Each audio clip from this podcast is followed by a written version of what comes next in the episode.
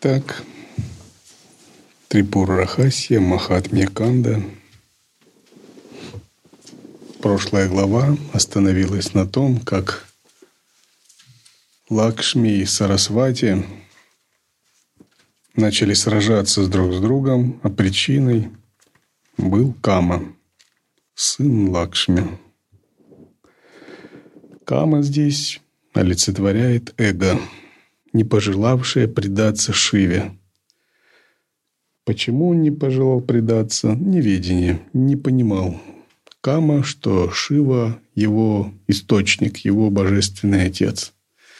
Он увидел в Шиве врага, поскольку Шива поддерживал тех, с кем он сражался, богов. И у него была идея найти какой-то источник силы, чтобы стать еще сильнее и даже победить Шиву. Лакшми, будучи матерью, то есть воля, породившая эго, встала на сторону Камы. А Гаури, будучи энергией действия, просто сказала: ты пожнешь плоды своего невежества в виде того-то и того-то, ничего личного. Но из-за этого между Лакшми и Гаури возник конфликт. Это конфликт между, между волей и действием. У нас внутри иногда бывает такой конфликт. Воля говорит одно, а делать хочется другое. И какова причина? Кама, эго, который не пожелал предаться Шиве. Одна воля говорит: надо вставать, выполнять а, пратахкрития, утренние мантры, сандхью, упасану, читать джапу. А другая говорит часть: еще надо поспать. Я вот попробую йогу сновидений попрактиковать. Такой сабмамбан. Раз. И в сон. Там никакой ни йоги, ни сновидений. Вот. И воля, и действие начинают бороться. Но причина – кама. То есть эгоистичное умонастроение души. Или иногда... Воля говорит, действие, энергия действия говорит, надо бы почитать текст, разобраться. А другая часть, воля, которая породила Каму, говорит: а там хочу посмотреть что-нибудь интересное, какие-нибудь новости, там подумать о чем-то приятном. При этом не относящиеся к дхарме, но куда-то уводит в сторону. И снова между ними конфликт возникает. И вот там было указано, что когда боги пришли посмотреть и поучаствовать в этом конфликте, Вишну, Шива, то они сразу же впали в беспамятство. Там не описано, как они сражались, ничего такого не было. Они просто отключились. Это означает, что когда внутри нас конфликт каких-то энергий, наша осознанность отключается на фоне этого конфликта.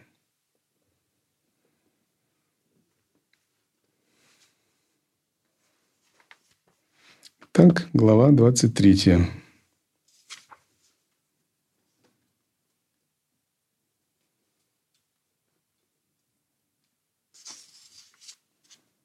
В процессе этого Лакшми и Гаури обменялись еще проклятиями. Проклятие означает, были порождены какие-то действия тела, речи, ума. Энергия воли как-то создала отпечатки. Энергия действия создала какие-то отпечатки.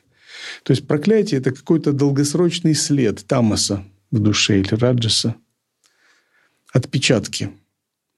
И когда у нас происходит вот такое кармическое переживание, то всегда есть следы, отпечатки. И мы встречаемся с последствиями этих проклятий, с последствиями этих следов. Но когда энергии в нас не конфликтуют, они все преданы Богу, таких отпечатков не остается. И вот садху, полностью погруженный в Бога, сахадж самадхи, пребывает вне конфликта собственных внутренних энергий. Они в нем не оставляют никакой, никакие отпечатки. Его воля согласована с его действиями, а его мудрость согласована с волей. Все они действуют очень целостно, очень мудро. Нигде нет противоречий. Вообще нигде. Он не делает ни одного неправильного действия, он не делает ни одной ошибки. Ни одной ошибки. Ему некогда, он никогда не может упрекнуть себя. Потому что он абсолютно безупречен, абсолютно целостен. Его действия, его воля, его мудрость в полном согласии, в полной преданности. Такое состояние называется шестнадцать кала, когда все пять индри, пять джнян индри, э, все органы тонкого тела и манас, и пять танматр, манас и будхи объединены с недвойственным сознанием.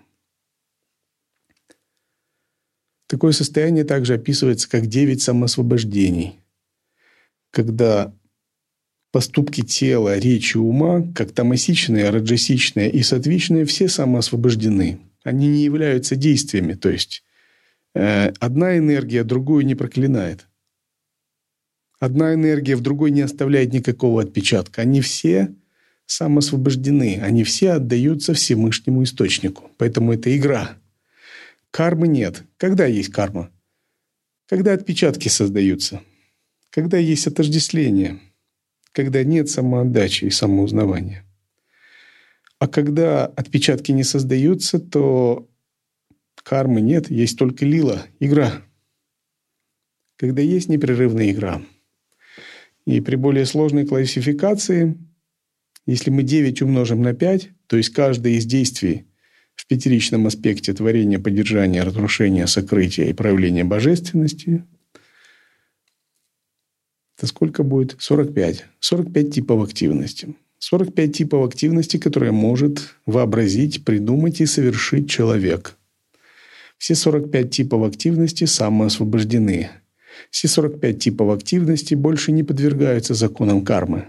Они являются спонтанной игрой. Вот они, три свободы аватхуты. Три свободы аватхуты, значит, все сорок пять типов активности свободны. Что бы вам ни дало, не довелось увидеть, услышать, обонять, осязать,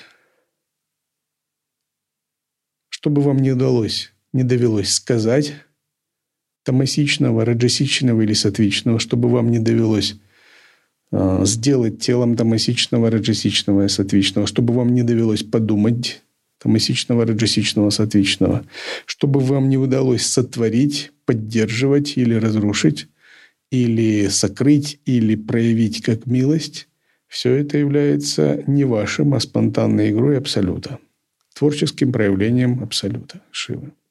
Все изначально чисто, самоосвобождено, проявляется как игра, иллюзорно, пустотно и нераздельно со светоносным чистым сознанием. Нигде нет больше кармы. Но бывает, когда наши энергии конфликтуют,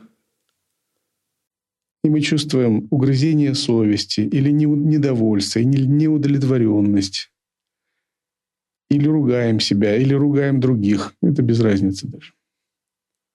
Это значит, одна энергия не соответствует другой. Энергия тела не соответствует энергии ума. Или энергия ума не соответствует энергии осознавания. Тело говорит «хочу есть», вы идете и едите. А ум говорит «хочу поститься», «хочу тапас», «хочу там, шива-врата». Тело поело, ум недоволен. В следующий раз вы поститесь, ум победил. Шива-врата, пост, тело недовольно. Снова неудовлетворенность. Тело ругается. Что ты там со мной делаешь? Ум зато доволен. И вот множество таких отдельных энергий, тела, речи, ума, которые в постоянном конфликте. Но когда девять самоосвобождений происходит, все едино с природой ума, все энергии действуют целостно, собранно, все пребывают в ананде, все отданы Богу, нигде нет противоречия. Жизнь становится раем на земле, непрерывной игрой, чистой, священной, пустотной и иллюзорной. Как говорят, на острове золота нет даже тени грязи. То есть нигде нет не найти чего-то нечистого или омраченного. Все является трансцендентной сатвой. Даже раджасичные или тамасичные проявления обожествляются, становясь трансцендентной сатвой, проявляясь как пустотная природа. Глава двадцать вторая. Выслушав это великославное повествование, Джамардагни сказал Дататрее в изумлении от услышанного. Стоп. Итак, если мы помним, все эти истории рассказывал Дататрея Джамадагни в своем ашраме на его вопросы. О святой гуру. М? Да, Парашураме я кому сказал. А, да, ошибся. Да, да, да, именно так. О святой гуру, поведанное тобой чрезвычайно прекрасное повествование о деяниях Рамы, удивительно для всех, как Лакшми, преданная мужу, стала страдающей от разлуки с ним, как ее соперница доставила великое страдание ее телу и внутренним чувствам. Поведай, пожалуйста, как от хулы на мужа Гаури обратилась в пепел. Милостиво поведать мне соизволь обо всем этом. Спрошенный так и удовлетворенный Бхаргавой, Дататрея, океан милосердия, сказал: «Слушай, о Рама, поведаю тебе о том, что случилось ранее. Слушай внимательно». Прежде Вишну вместе с Махалакшми пребывал на Вайкунтхе. Довольный сильной преданностью Вринды и Пхуми, он принял их, ими долго почитаемый. Скрываясь от гнева Лакшми, он неявно наслаждаться стал дальше. На вопросы, задаваемые Лакшми, Хари прятал их. Через некоторое время Лакшми по приглашению Вани и с разрешения Вишну отправилась к ней вместе со своими слугами. В отсутствие Лакшми Хари проводил время в играх с Пхуми и Вриндой, ублажавших его. Затем богиня Рама неожиданно вернулась в Сатьялоки и застала охваченного страстью Вишну вместе с Пхуми и Вриндой. Пламенем огня гнева загорелись ее глаза от вида Хари, и Рама тут же покинула обитель Вайкунтхи. За нею быстро последовал Хари к обители Снежных гор.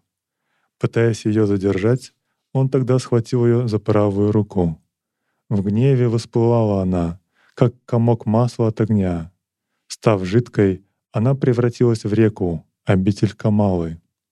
Ее воды священные и очищающие. Так она стала рекой по имени Падма. По проклятию Нарады ее воды пересохли. Бхагиратха, царственный Риши, совершал суровый тапас. Ганга следовала за его колесницей, которая двигалась в сторону Падмы. Сойдясь с Гангой, Падма освободилась от проклятия. Тогда Ганга и Падма стали долго течь вместе. Через некоторое время они вновь разделяются перед падением в океан. Кто совершает омовение вместе разделения Падмы и Ганги, достигнет небес. Выслушав речь гуру, Рама почтительно спросил: «О Бхагаван, Нарада, океан милосердия, исключительно умиротворен в уме. Почему он проклял реку и как она избавилась от проклятия, став частью Ганги? Об этом поведай мне, о Бхагаван». Услышав такие вопросы, великий мудрец Дата сказал: «Слушай, о Рама, о прошлых удивительных деяниях Нарады. Однажды Нарада явился в Брахмалоку в собрании Брахмы, где родилось искусство Гандхарва-веды. Там Гандхарвы и прочие боги, Якши и Кинары, музыку исполняли, один искуснее другого. Тогда Нарада исполнил на вине рагу. От исполнения той раги все присутствующие в собрании Брахмы погрузились в Брахмананду и испытали счастье, подобное нирване. И все похвалили Нараду, говоря: прекрасно, прекрасно. Тогда искусная Вани исполнила рагу Качхани. Ее не знали и исполнить были неспособны Нарада и другие. По окончании собрания Нарада отправился в путь, по пути думая о способе исполнения той раги Сарасвати. Нараде был непонятен способ ее исполнения, всепревышающий. Придя на берег Падмы, Нарада в безлюдном месте стал исполнять ту мелодию, которую так прекрасно исполнила Сарасвати. Услышав фальшивую ноту, река громко рассмеялась. Смущенный насмешкой над собой, Нарада, охваченный гневом, проклял реку Падму. «Раз ты надо мной насмехалась, поэтому в тебе да исчезнет вода, о великая река». Услышав такое проклятие, В страхе река простёлась перед ним и умоляла многократно отменить проклятие. В ответ на ее мольбы Нарада изменил проклятие. «Когда ты встретишься с Гангой, ты освободишься от проклятия, о великая река». Затем священная Падма спросила с почтением Нараду: «О божественной Риши, кто есть та Ганга? Как она достигла земли? Почему она есть воплощенный Брахма? Милостиво, все это мне поведай». Стоп. В связи с этим Санатанадхарме не принято насмехаться над святыми людьми. Даже если вам, как кажется, это очень веселым, но можно радоваться, да, но не насмехаться. В насмешке есть, ну, как форма презрения. Не потому, что они вас проклянут, а потому, что в уме может быть создан неправильный отпечаток. И этот отпечаток, ну, создаст помеху, создаст препятствие. Поэтому в отношении садху очень надо быть бдительным, внимательным, аккуратным. Но если вы понимаете самаю, все, естественно, правильно будет.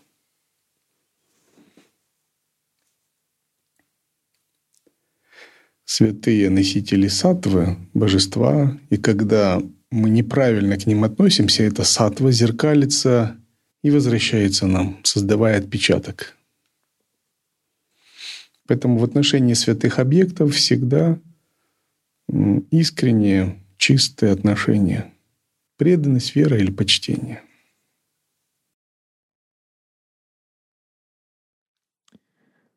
Услышав речь Падмы, удовлетворенный Нарада, великий Риши, лучший из божественных Риши, поведал ей прекрасное сказание о Ганге. «Слушай, Падма, прекрасную священную историю, уничтожающую все грехи.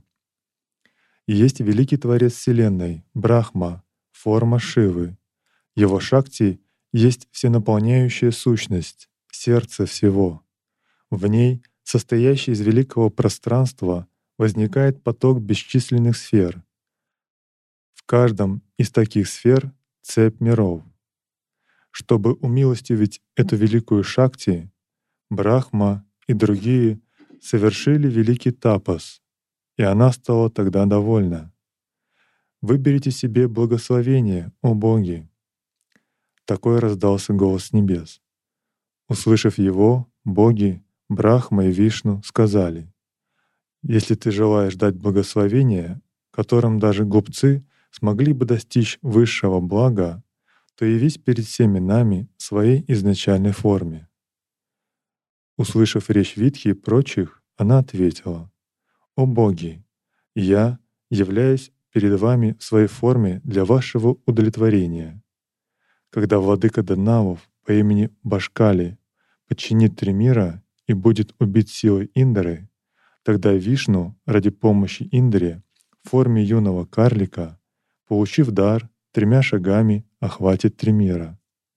Ногой Вишну пробьется сверху золотая скорлупа Вселенского яйца. Оттуда я используюсь и зальюсь, как великая река, потомком, потоком Амриты. Кто увидит меня, прикоснется или отопьет, тот достигнет освобождения. Меня будут называть Ганга Трипадхага». Так сказав, Махешвари в форме пространства умолкла. Так, дав благословение Витхи и прочим, она станет великой рекой Гангой. От встречи с нею ты обретешь благо. Услышав сказанное Нарадой, река вновь спросила: «О божественный Риши, о том не поведай, как от пробития стопой Вишну Ганга, не зайдя, достигла земли. Об этом я желаю все слышать, о будущем, ясно». Спрошенный вновь Падмой, лучший из божественных Риши сказал: «Слушай, Падма, священное повествование, именуемое нисхождение Ганги». Стоп. Так святые божества говорят как о прошлом, так и о будущем. Дается пророчество детальное, что будет в будущем. Будущее кажется скрытым только для людей. что касается божественных существ, то оно подобно чертежу, который проявляется, подобно схеме, которая нарисована в небесных мирах. Будущее творится божественной волей Шивы. Оно уже содержится внутри сознания Шивы. Есть такое понятие «маю рандраса ньяена». Маюр — это кто? Кто знает? Да, павлин. А «маю рандраса ньяена» означает «целая Вселенная уже содержится в высшем сознании, верховной самости». Как многоцветный хвост павлина есть в плазме его яйца. Вся Вселенная с ее историей, событиями, причинно-следственными связями в свернутом виде содержится в сознании Шивы. И затем происходит ее разворачивание, ее разворачивание. То, что мы видим, — это разворачивание божественной воли и божественного плана мироздания. Хотя он не линеен и не так прост, как кажется. Все есть проявление божественной воли, но волей, воль у Шивы множество, и вселенных у Шивы тоже множество. Волю Шивы избежать невозможно. Но возможно силой садханы и тапаса переместиться из одной воли в другую, из воли, которая управляет одной вселенной, в другую вселенную. Это возможно. Но все воли и все вселенные уже пребывают изначально в сознании Шивы. Был один человек, которому была объявлена воля Шивы в этой вселенной, и она ему не очень понравилась, и он решил выполнять какие-то практики и подумал: проверим, что победит, воля Шивы или моя воля. Выполнял упаи, делал тапас. И то, что было предсказано сведущими людьми, там, жрецами, еще, может, астрологами, оно не сбылось. И человек возрадовался. Вот победила не воля Шивы, а победила моя воля. Снова пришли жрецы и сказали: на самом деле мы посмотрели, даже гороскопы изменились. Ну-ка посмотрим, даже линии на ладонях изменились. Так воля Шивы, она такова, вот как что сейчас происходит, это и есть воля Шивы. Тот настаивал: нет, это моя воля, я силой тапаса вот изменил, и это моя воля, а воля Шивы была такова. Они говорят: нет, с самого начала воля Шивы была вот такова, и ты только подтвердил волю Шивы. Человек тогда сильно задумался, что же произошло. А произошло то, что своими усилиями, обращаясь, и при этом человек обращался к Шиве, чтобы он отменил одну свою волю. Человек вышел из пространства одной воли Шивы и перешел в пространство другой воли Шивы. Из одной вселенной, напитываемой одной волей Шивы, в другую вселенную, напитываемой той же волей Шивы. Но он никуда не вышел из воли Шивы. И поэтому, когда ему казалось, что его воля отменила волю Шивы, оказалось, на самом деле его воля просто хватило, чтобы молиться Шиве. И по милости Шивы он переместился из одной вселенной с определенным намерением в другую. Но это та же самая воля Шивы. Тогда он задумался, спросил: а почему же раньше была такая воля Шивы, а сейчас другая? Ему был дан ответ Шивой, что моя воля везде, моя воля во всем. И она неоднозначна. Не думает человек, что она очень такая простая, однозначная. Она многозначная. И человек спросил: а в чем же состоит моя свобода воли? Шива сказал: ты можешь выбирать между моими волями. Вот она, свобода воли. Ты не можешь отменить волю Шивы, но ты можешь выбирать между разными волями. И вот воля Шивы представлена основными пятью потоками, амнаями, пятью ликами. Одна воля творит, другая поддерживает, третья разрушает, четвертая сокрывает, и пятая проявляет божественную милость. Они детализируются, конечно, еще, но это основные. И вот мы можем выбрать из этих воль один благословляющий лик. Это лик Садашивы, того, кто проявляет божественную милость. того, кто очищает, того, кто освобождает одним своим взглядом. Ануграха шакти. Поэтому вся духовная практика и вся наша воля нужна для того, чтобы правильно переместиться между разными волями Шивы.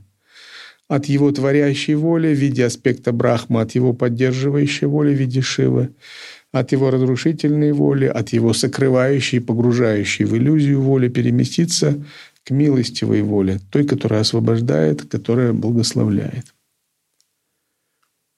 Когда мы перемещаемся в такую волю, эта воля начинает нас поднимать, пробуждать.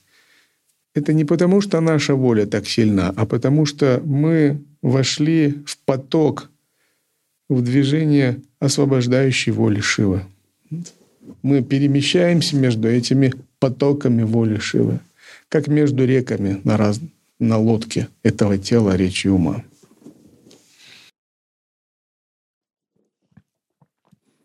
В тридцать третьей эпохе Трета-юги владыка Данавов был по имени Пашкали, преданный Вишну знаток Дхармы. Удовлетворив тапасом сидящего в лотосе Брахму, он получил благословение победить сражение Васаву и стать владыкой трех миров, следующим Дхарме. Затем Индра и прочие умолили Вишну применить свою маю, и тот в одежде Брахмана явился перед Бхаскалой, прося милостыню у царя Данавов.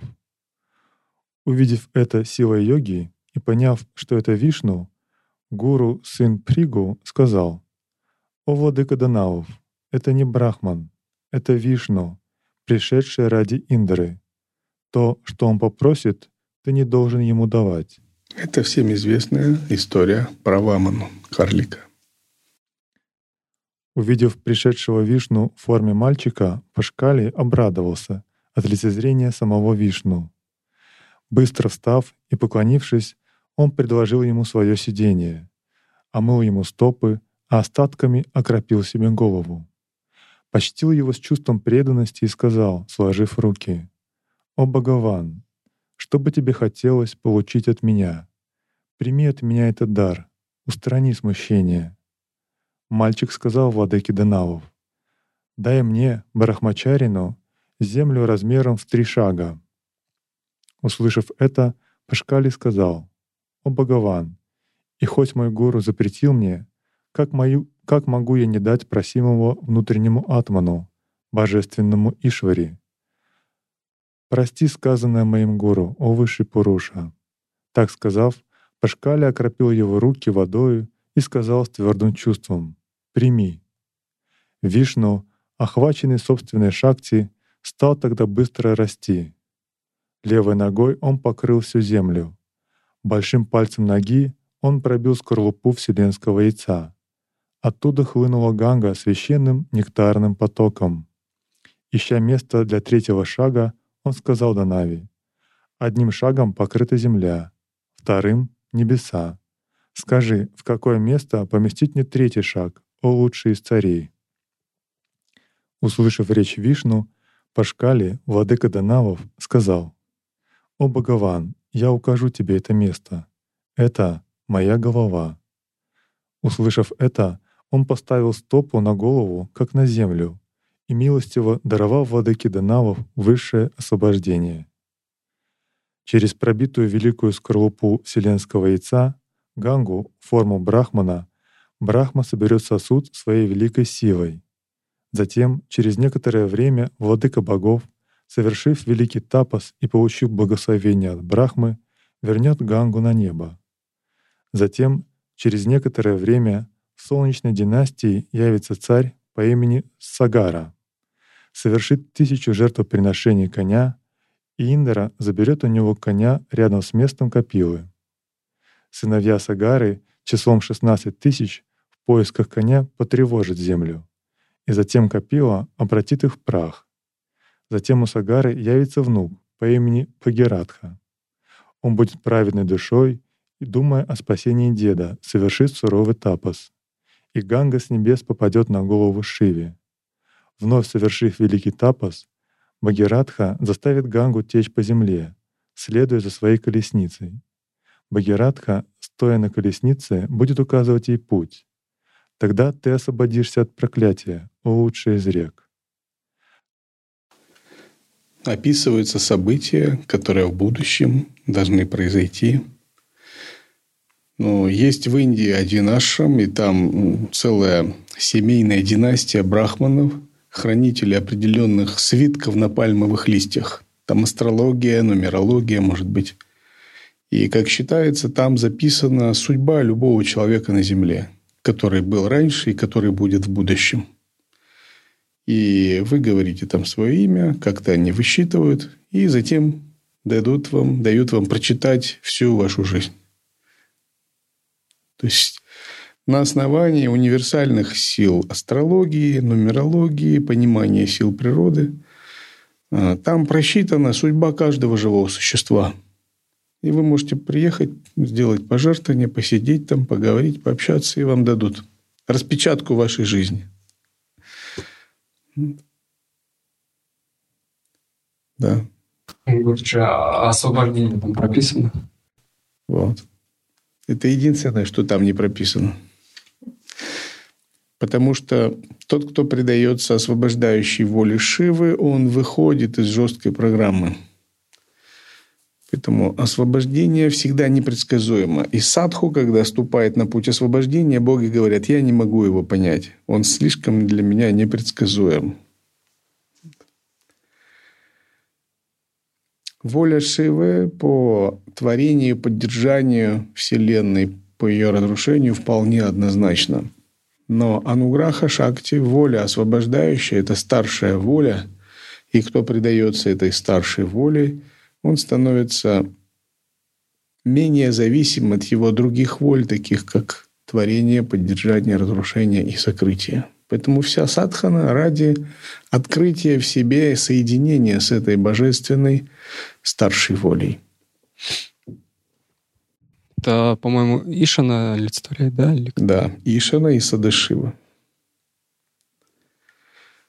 И чтобы не подвергаться низшим волям, мы должны владеть методом созерцания, самоосвобождения, самоотдачи и самоузнавания. В психологии есть такой простой метод для мирских людей, для решения психологических проблем.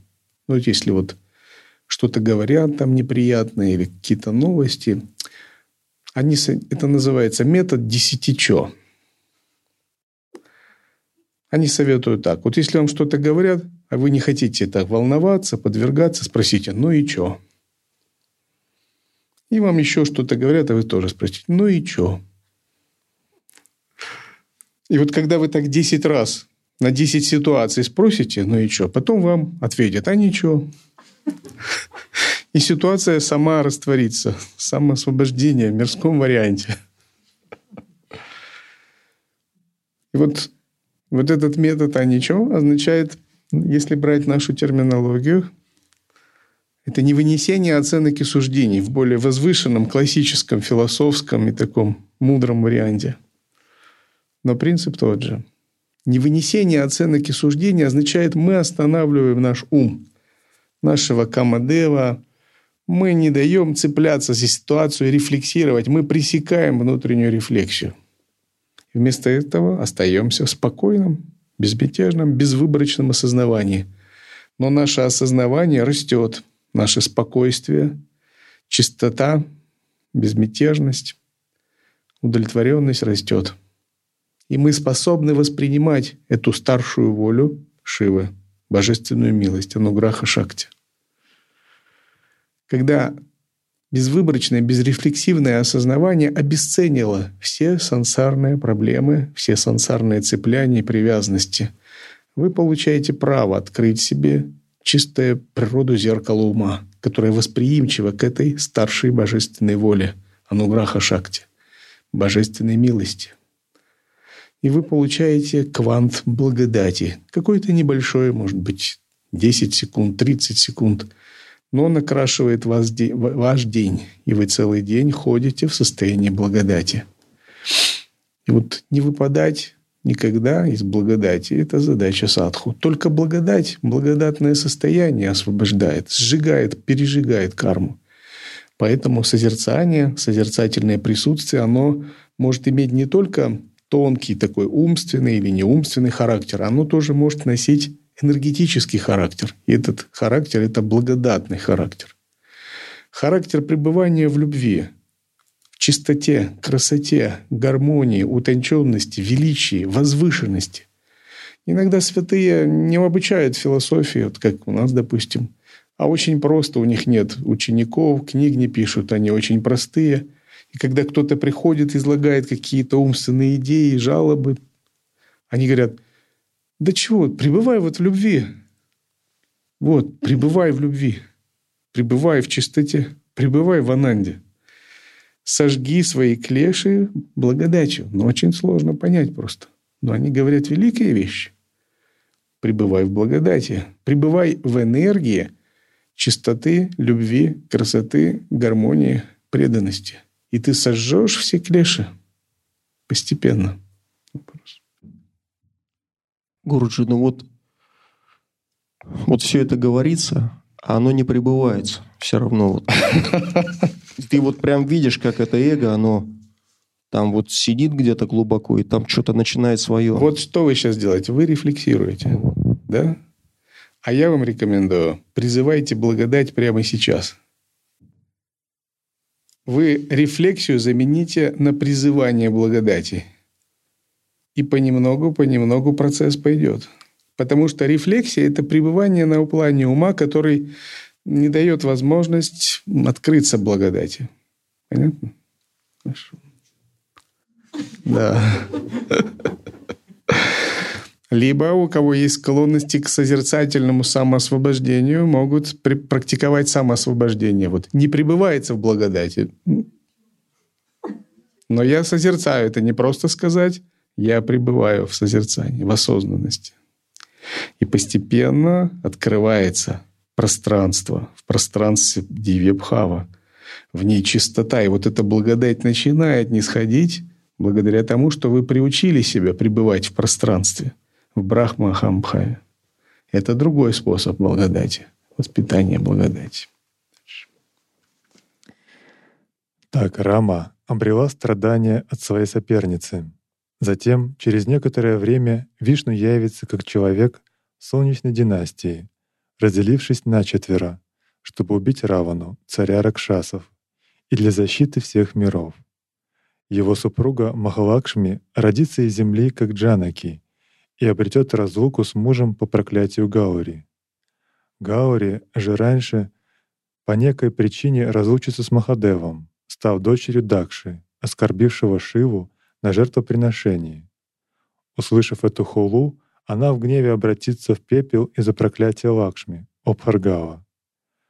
Услышав речь Гуру Даты, отпуск Пригу вновь попросил Гуру рассказать об этом подробно. Такова в Трипура Рахасии Махатмья Канди, двадцать вторая глава.